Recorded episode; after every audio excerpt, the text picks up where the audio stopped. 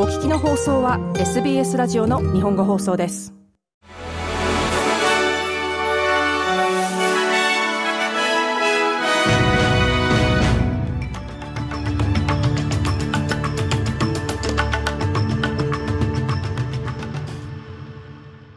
7月29日土曜日の SBS 日本語放送ニュースフラッシュ担当は長尾久樹です。オーストラリアとアメリカの年次閣僚諮問会議オースミンの一環として、オーストラリアのペニー・ウォン外相とリチャード・マールズ国防相は、アメリカ側の国務長官と国防長官と会談しました。アメリカのアントニー・ブリンケン国務長官とロイド・オースティン国防長官は、今日ブリスベンに到着し、オーカス原子力潜水艦協定の推進や、インド太平洋地域全体の安全保障、クリーンエネルギーの解決策を話し合いました。COVID-19 による中断があったため、オーストラリアがこの高級会談を主催するのは2019年以来のことです。ハミルトンアイランド沖で夜間に墜落したヘリコプターの乗員4人は依然行方不明のままになっています。このヘリコプターは昨日の午後11時ごろ、クイーンズランド沖で墜落しましたが、墜落当時は深夜のタリズバンサーベル軍事演習の一環として2機のヘリコプターによる任務に参加していました。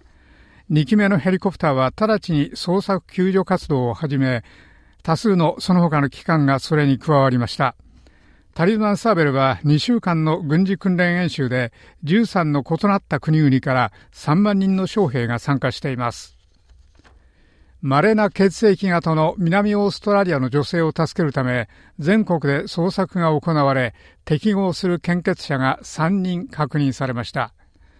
アミラと呼ばれるこの37歳の女性は現在アデレードの病院で緊急の心臓の切開手術を待っておりその手術前や手術中そして手術後も血液を必要としています。この血液型は大変稀で適合するのは1万人に1人しかいません。アメリカは台湾向けに5億1900万ドルの軍事援助を発表しましたが、これは中国に対抗する台湾を助けるためにアメリカ自身の備蓄を引き出すもので、バイデン政権のかなりの軍事援助パッケージです。ホワイトハウスの今日の発表によりますと、このパッケージには台湾軍の訓練や教育、防衛が含まれます。西オーストラリア州の労働党は、ロッキンガムの補欠選挙の勝利を期待して緊張しています。この選挙の結果で、ロジャー・クック新首相のリーダーシップがテストされることになります。この議席はマーク・マクゴーマン前首相の議席で投開票は今日行われます。オーストラリア女子サッカーのナショナルチームマティルダズのキャプテンサム・カーは月曜日に行われ勝たなければならない女子ワールドカップのカナダとの試合に出場できる体調だと言っています。スターストライカーのカーは、ワールドカップ前のアイルランドとの試合でふくらはぎを負傷し、ファンを失望させ、マティルダズの今大会での希望は怪しくなりました。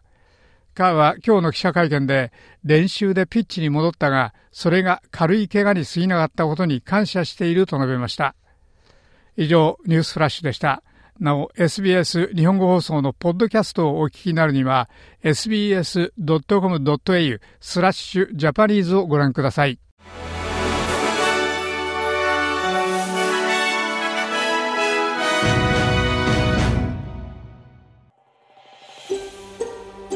SBS 日本語放送の Facebook ページで会話に加わってください。l i いいねを押してご意見ご感想をお寄せください。